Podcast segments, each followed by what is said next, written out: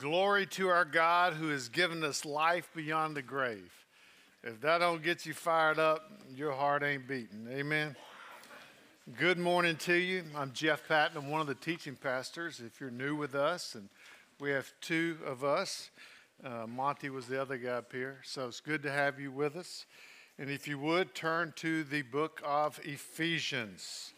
We are now officially back uh, in the book of Ephesians, we took a break uh, through Advent and through the first few weeks of the year to address some topical issues that we wanted to with our church. But our lifeline for sure at Fellowship Bible Church is peach, uh, not peaching through, uh, preaching. That's a preaching and teaching. The synonym for that is peaching, right? Uh, through the book of Ephesians. We have finished, as if you've been here with us, the first three chapters of Ephesians. And in the coming months, we will teach through, starting next week, chapters four through six. But what we thought was that it would be very helpful, is since we've been out of Ephesians so long, to take a look back at where we've been and, and summarize that, if you would, and then take a glance forward to where we're heading uh, so we can all look forward to that together. It is certainly uh, a big context of a book. A survey of a book is so helpful as you dive down into it to know that. So let's do that. As a reminder uh, about this book of Ephesians, our teaching series was entitled Life and Light, and more on that later. But the book of Ephesians is a unique book, unique in the sense uh, that, uh, for example, Galatians was written to solve a problem. There was bad theology coming in from the Judaizers, and Paul wrote that letter to address that issue. Ephesians really has no issues. It's just, it's just doctrine and exhortation of our lives. Very unique. Matter of fact, Spurgeon wrote of the uniqueness. The book of Ephesians is the queen of all epistles. That's high praise from Spurgeon. F.F. F. Bruce says our spiritual center of gravity is too low, too human, too temporal, too material, too earthly, and too self centered. You got to say amen to that, right? Ephesians is written to challenge and to change our center of gravity. Paul writes to the church in order to help them see earthly circumstances in light of heavenly realities. And if we don't need that, we don't need anything. The bottom line is we need it. Here's some quick hitting truths, if you would, about the city of Ephesus, where the Ephesian church was planted by Paul. It was. Uh, uh, it was located on the western shore of, the, of what we know now today as modern day Turkey and it ranked with Rome as one of the top cities in the known world 25 years after Christ was resurrected. It had about 250,000 people, and it was named after Queen Ephesia. Secondly, you've heard it said, all roads lead to Rome. Well, during that time of the day, there was uh, another phrase uh, was also said, all roads lead from Ephesus, because it was the key transportation site or hub of all of Asia, Asia Minor. There was a very advanced city. They had a 24,000 seat amphitheater. They had a medical school that trained doctors and sent them all over the known world. So it was uh, advanced in that way. Religiously, it was polytheistic in its worship of many gods, which is very typical. The chief religion by far was the worship of Artemis. Uh, that she was called Artemis uh, by the Greeks and Diana by the Romans. Uh, maybe the first bobbleheads ever made were made of her. And uh, you can go read, I would encourage you this week to read chapters 18 through 20 in the book of Acts because you sh- it shows us this, this wild, untamed place in some sense that the Apostle Paul walked into. But they made these little bobbleheads of her and sold it. Uh, there was a temple which, where she was worshiped and uh, it was four times larger than the Greek pantheon. It was known as the one of the seven wonders of the world. Also, in the city of Ephesus, magic was king.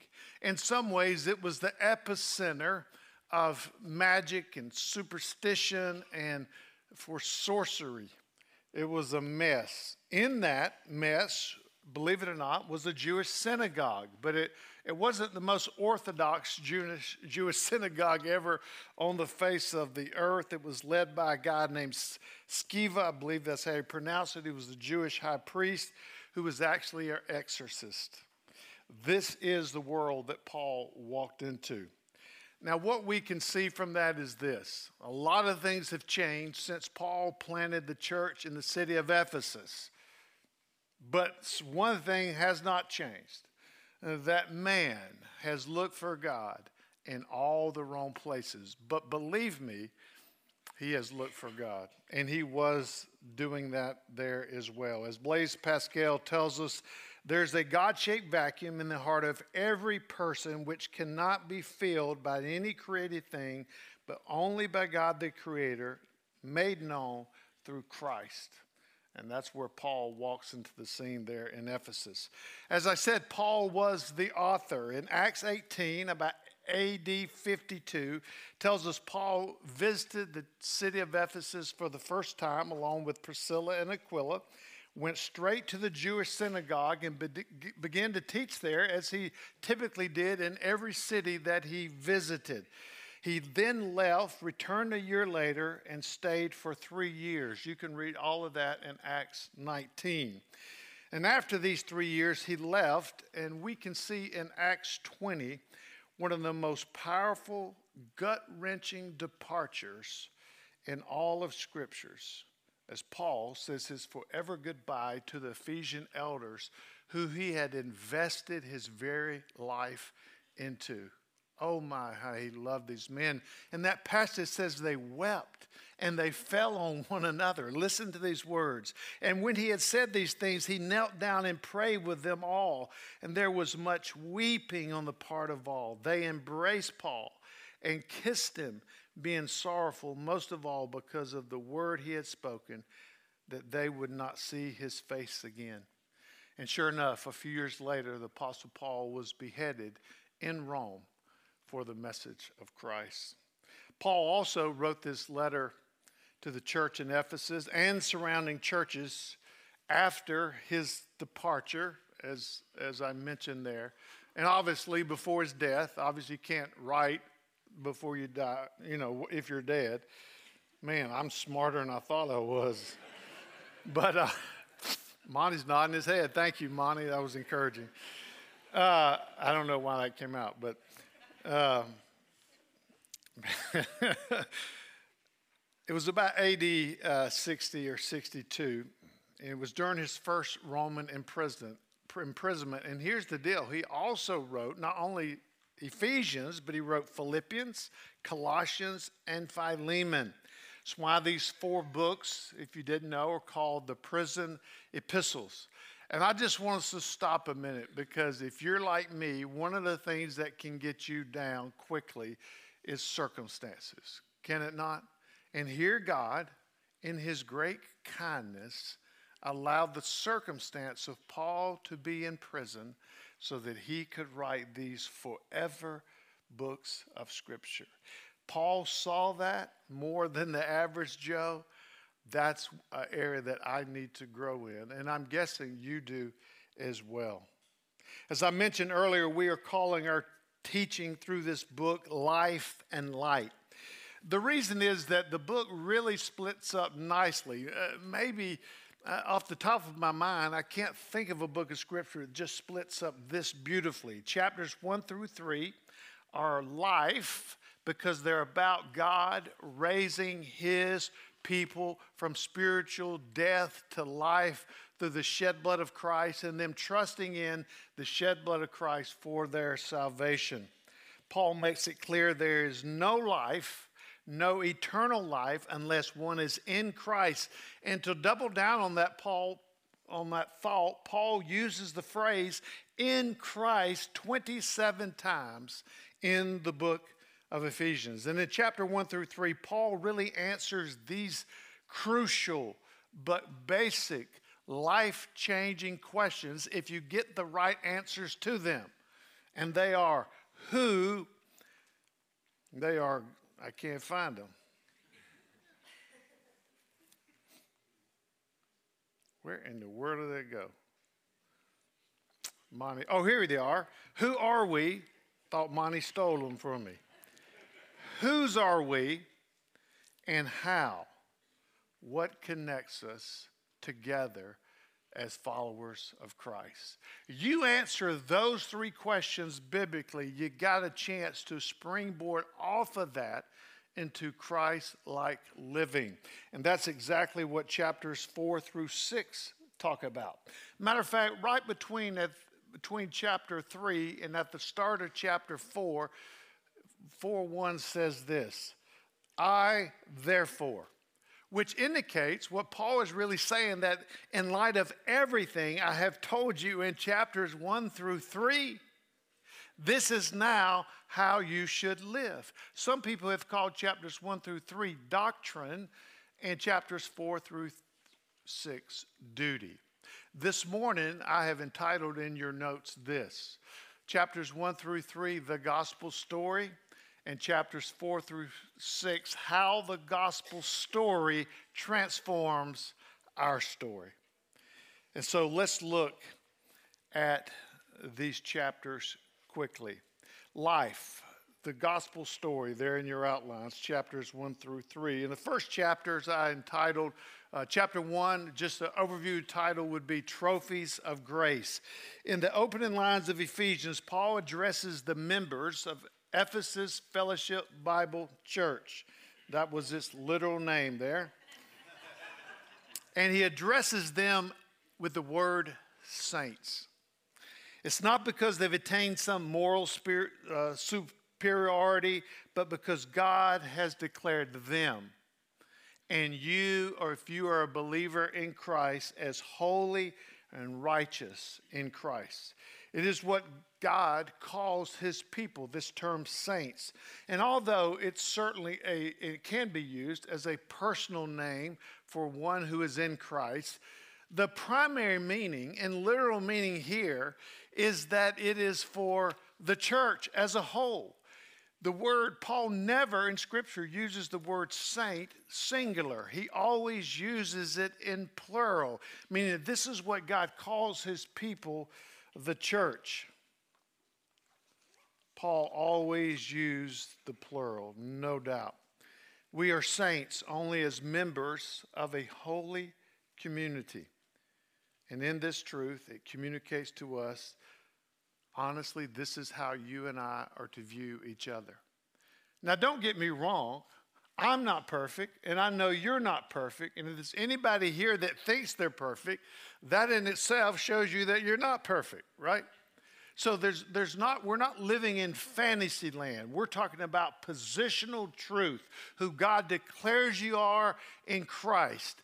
And what you and I need to do, instead of looking at that person as a, a person that gets on my nerves, sometimes we treat people like they're gnats, right? Get away. I don't want to get beaten close to you. They get on my, we look at them through the lens of the gospel that says they are brothers and sisters in Christ, fellow saints, just as sinful as I am, and vice versa. Here's what God wants to do as He grows us in Christ. He wants to make us more like who we have been declared to be in Christ. He, God calls the unfaithful, and then what He does, He works the unfaithful's life in such a way that they become the what? Faithful. He doesn't call faithful, because faithful people in their own minds don't need Christ verses 3 through 14, Paul then lays out the blessings we have in Christ, the privileges we have in Christ, or what God has done for us in Christ. Verse 3, there's an eruption of praise to God. Blessed be the God and Father of our Lord Jesus Christ, who has blessed us in Christ with every spiritual blessing. And then he begins to list these. Stay with me here. He chose us before the foundation of the world He adopted us as his children. We are now family. Verse 6 how did he do this? Verse 6 tells us to the praise of his glorious grace. He redeemed us, he paid a ransom price to God through his own shed blood to appease his holy wrath. He forgave all our sins. We, we sometimes, or maybe a lot of times, just read over the, okay, my sins are forgiven. Folks, that needs to stun us. Past, present, and future gone.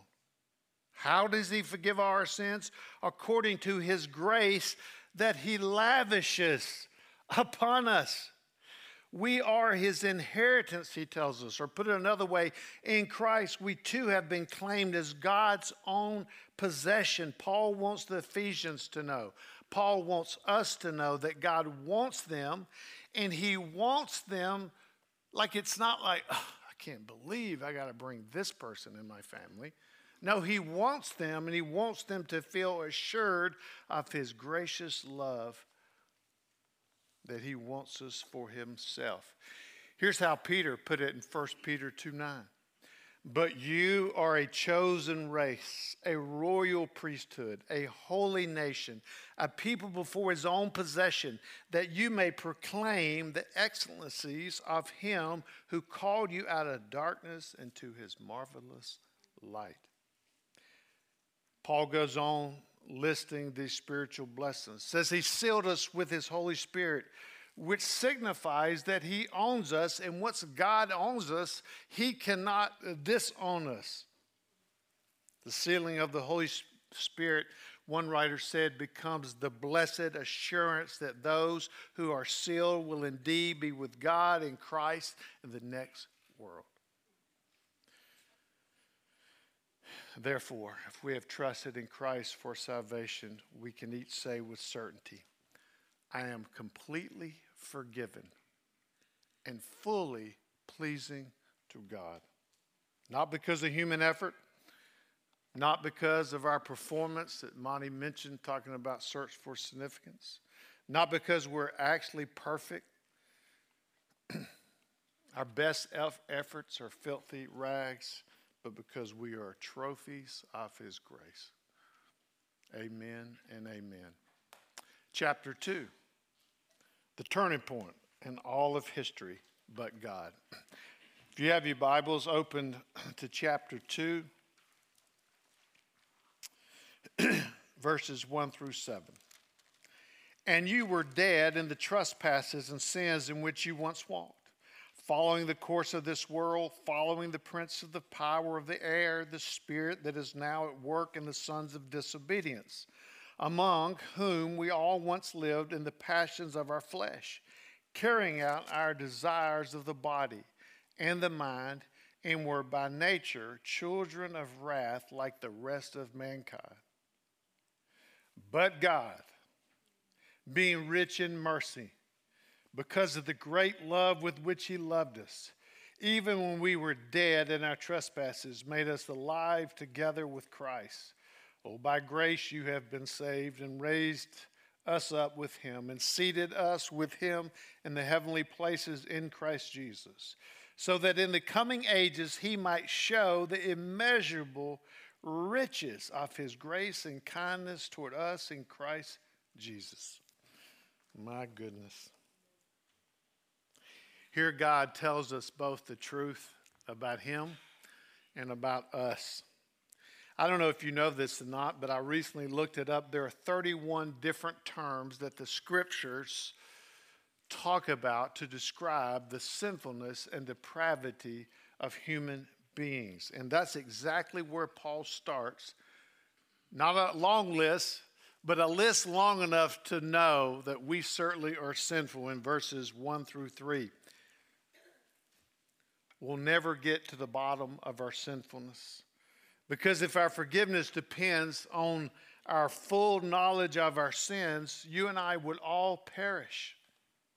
These first three verses are clear and concise so that we, or the readers at the time, or whoever reads Ephesians, know that any moral improvement on our part is simply and grossly insufficient to even remotely help us.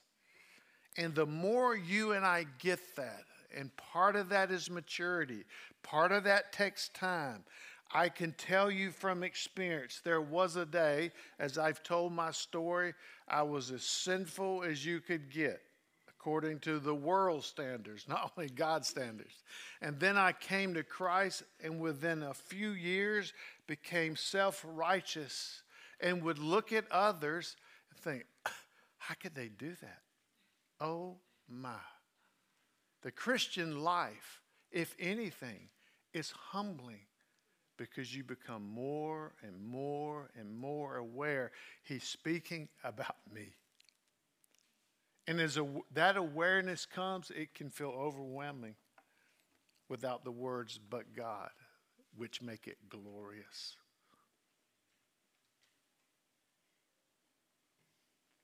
More you and I get this, the more verse 4 will stun us. Verse 4 says, But God, yes, the turning point in all of history. One writer said, The most beautiful words ever written because without them we are left hopeless.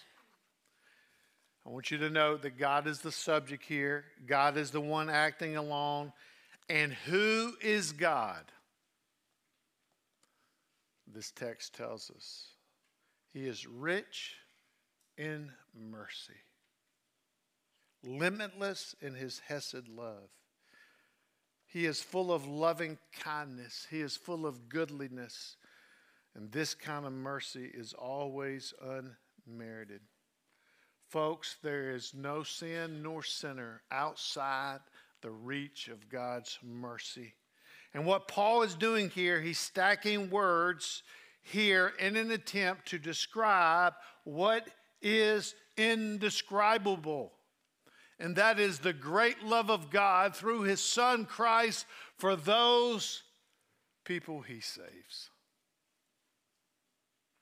The love of God for sinners. I want to ask you a question. Obviously, don't want you to answer out loud. Is that your view of God towards you? Is that your view of God toward you, even on your worst day. Because if it's not, it's not biblical. You have bad days, I have bad days, we have horrific past. I've heard lots of your stories. Welcome to life on life's terms. And yet, the God of the universe speaks to you in such a powerful and profound way about his love. It is literally life changing. And that's why Paul wrote verses or chapters four through six. we were dead, but now we're alive in the spiritual realm. God says when he calls a man to himself that you are mine forever. At the heart of this is our identity. We are now 100% identified with Christ in his death resurrection, ascension, and are now citizens in heaven, even though we are still on earth. And God is a wealthy God of grace. He never runs out to those that were at one time under his wrath. So we got the trophies of grace, chapter one. We have the turning point, all of history, but God, chapter two. And chapter three, the reveal together is better. Here, what Paul does, you may remember from our teaching, he reveals what he calls or what is known as the mystery. Verse 6 says, The mystery is what the Gentiles are, their fellow heirs, members of the same body, and partakers of the promise of Christ Jesus through the gospel. And you and I know this, if you know a little history, ain't no one in the history of the world hated each other more than Jews and Gentiles. And now Paul reveals that this great news of salvation, this gospel story, is for both the Jew and the Gentile. Look, that is shocking at that time of history. The reason is Paul knows, he's talking about this, he knows that God wants unity in his church. Matter of fact, he's going to talk a lot about that in chapter 4.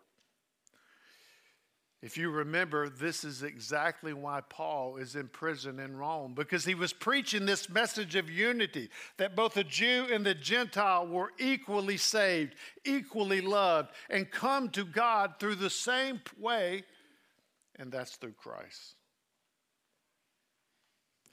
Paul didn't understand this message of the mystery he got struck down on the road to Damascus. Why? Because he was going around saying, No, Gentiles aren't a part of this thing. And he got struck down. So, look, it was hard for Paul to understand that. And it, it was a hard message for him to sell, particularly to the Jews at that time. Paul lived the last six years of his life in prison over his commitment to that message or the mystery. Jew and Gentiles are one body, they're the same. They're brothers and sisters in Christ. They have a double union, one with Christ and one with each other. And look, that's got to speak volumes to us, does it not? No matter race, no matter background, no matter anything, if a person in Christ, they are your brother and sister, and they got there the same way you did, and that God chose them and forgave them because they're sinful and so are you. It's a great lens to look at people through. Because if we look through people through this worldly lens, that says preferences, what I like, what I don't like, what they look like, where they work, where they, all those lenses we filter our view of others is worldly and fleshly. Paul says to the Jews and the Gentiles, here's a new pair of glasses. They're called gospel glasses. And we're going to look through those and see one another as equally sinful and equally blessed with the mercy of God. That changes everything. so, together, I'll put it this way is faux show better? And then, lastly, in Ephesians, in Ephesians 1 15 through 23, there's a prayer. In Ephesians 3 14 through 21, there's another prayer. And here's what these two prayers do they are models for you and I. You, you were doing this prayer and fasting thing, right? Are you supposed to be? And I'm assuming you are, believing the best. When you don't know what to pray, if you're at loss at words, go back to these texts in Ephesians because it is profound praying that we should be praying our guts out for ourselves and others. And that is this that we would know who we are in Christ and that we would understand and comprehend the great love of God for us. Paul prays that you would know, that you would understand, that the abstract love of God would become real and personal. The height of it, the depth of it, the length of it, the width of it, that you would know it so it in turn transforms you. If the love of God is just abstract, it's a nice little thought, it's like a Hallmark card. Ain't nobody gonna change with that. But when it becomes very personal, he knows everything you and I have done. And He says, You're mine. He didn't only say you're mine, He actually bled and died so that you would be His. Folks, ain't nobody loved me and you like that. And the other thing is this think about who the author was. When you see these blessings in Christ, when you see God's great mercy, when you see that He's praying that you would understand the blessings in Christ and the great mercy of God to sinners, I mean, that's what He's crying out in these prayers for. You got to go back to the author because the author is Paul, the most dangerous enemy of Christianity one who got his identity and worth from his power, from his education, from his ability to make things happen. He was a Pharisee of all Pharisees, a murderer. He was putting people in jail. He's torturing Christians because they believe in Christ. He's raging and he's approving of all of this. He is on the warpath against Christ, and God's mercy comes upon him. and outside of Jesus Christ, he became the greatest promoter of Christianity after his conversion. I don't know about you, but I have struggled with shame. And my guess is there's not a person in here you're ashamed of things you have done. And I've often thought with Paul, how could he do this without the shame of his past destroying him? Shame will destroy your walk with Christ.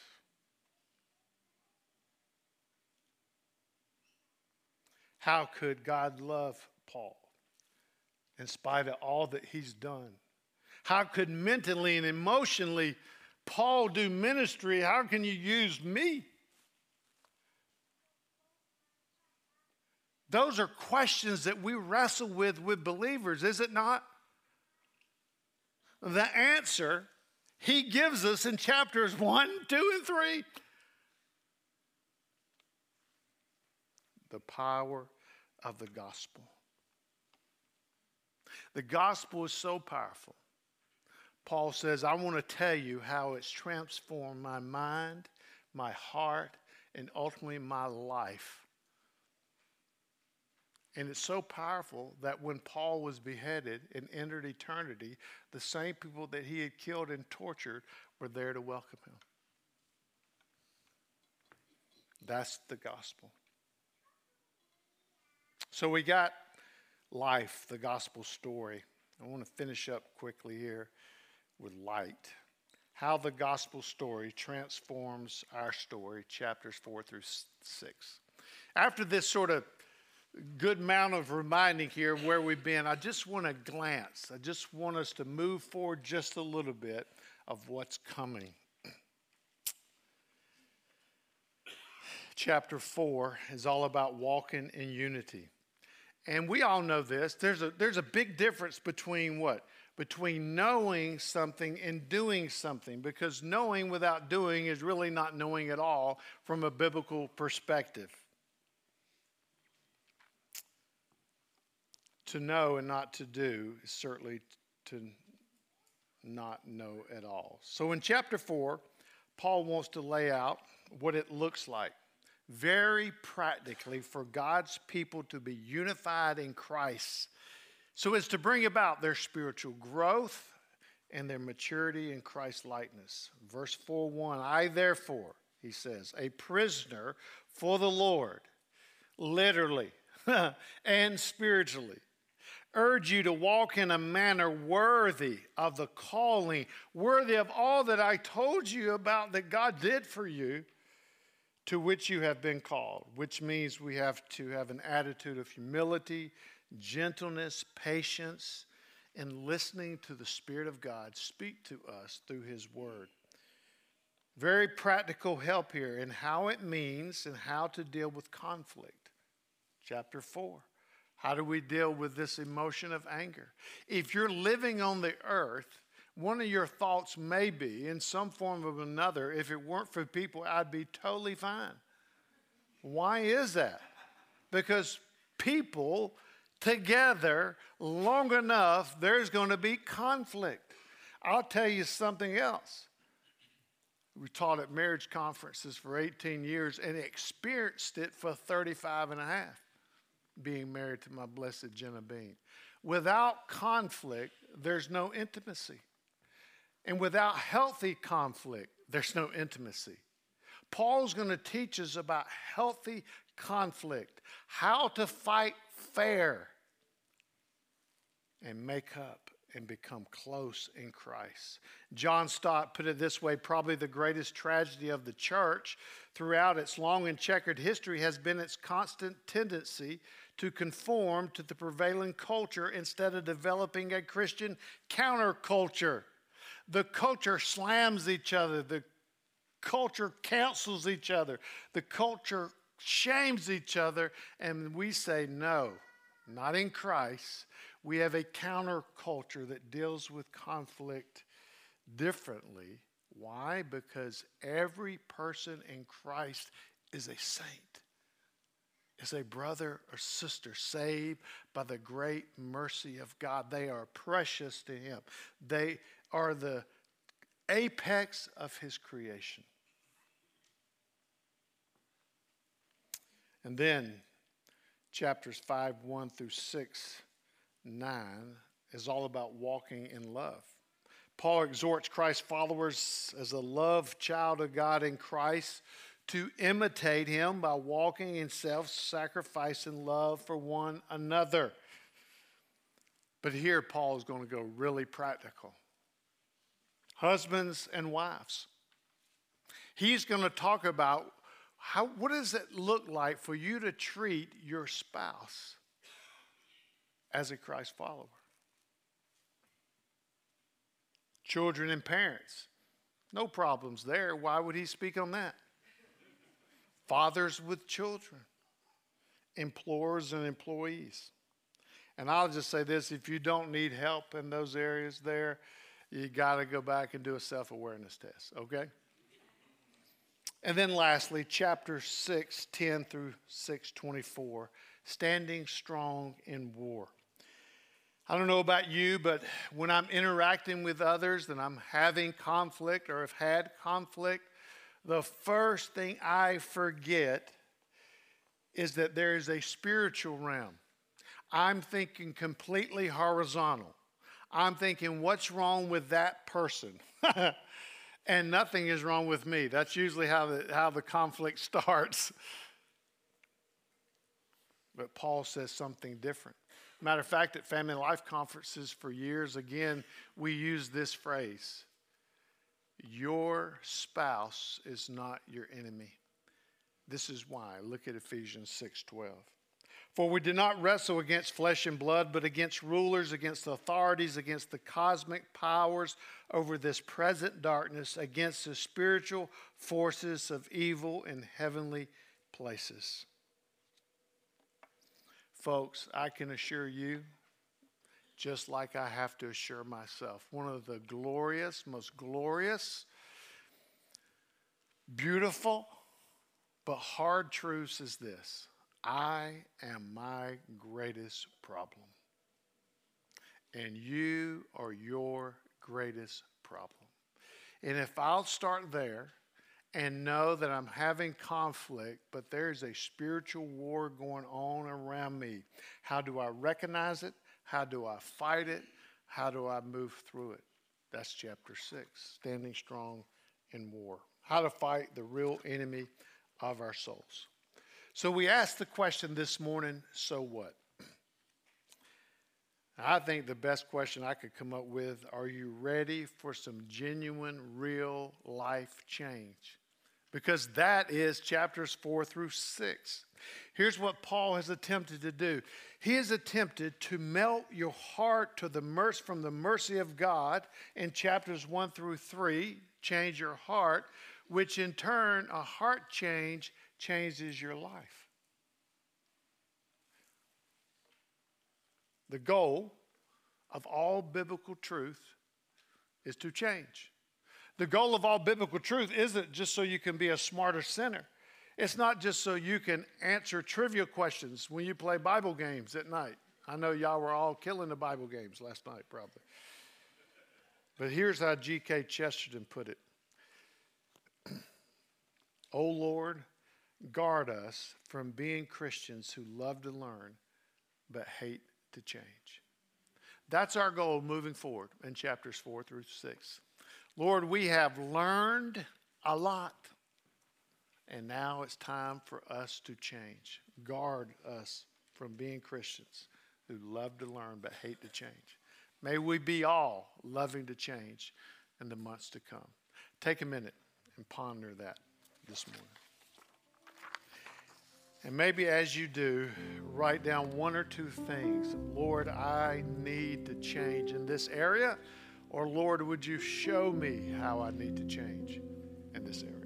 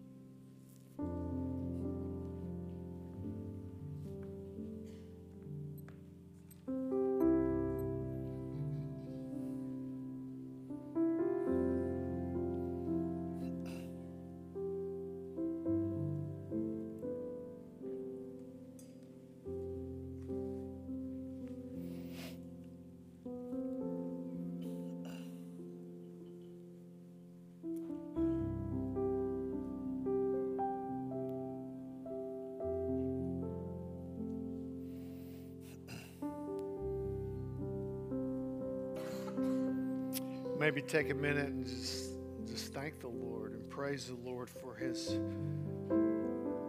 unmerited and faithful love for you. Thank the Lord that he loves you. Just sit there and wallow in that.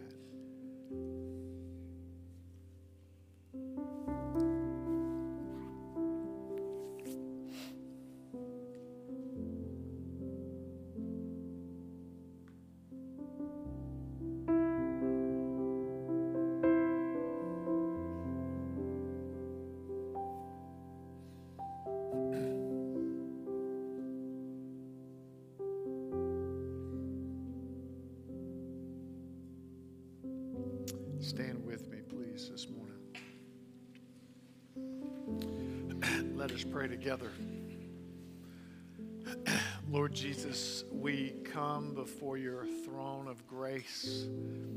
We come boldly, not because we've arrived in some kind of spiritual elitism, but we come boldly because of what you say. You say that your throne of grace is open 24 7 to those who know you. Tell us that you hear us. You tell us that you're always at the right hand of the Father praying for us, interceding on our behalf. You are writing our stories. You are conforming us to Christ. And we are, we are grateful for that. We say, as your people, it is hard to believe. When it's too good to be true, it's too good, but not in this case. It is too good to be true, but it is true that you love us. We're grateful that you're a God of mercy, that you are slow to anger, that you are patient and kind in all that you do, all that you allow in our life. You, as the great living God, use it to make us chase hard after you. We are so. We pray as a church that we would look at each other as saints, as those that this precious shed blood of Christ, more precious than silver or gold, was, was shed for our brothers and sisters in Christ. Give us new lenses, gospel lenses to look at and deal with and overlook and forgive and have healthy conflict with each other. Give us those. And in the months to come, show us how the power of the gospel changes.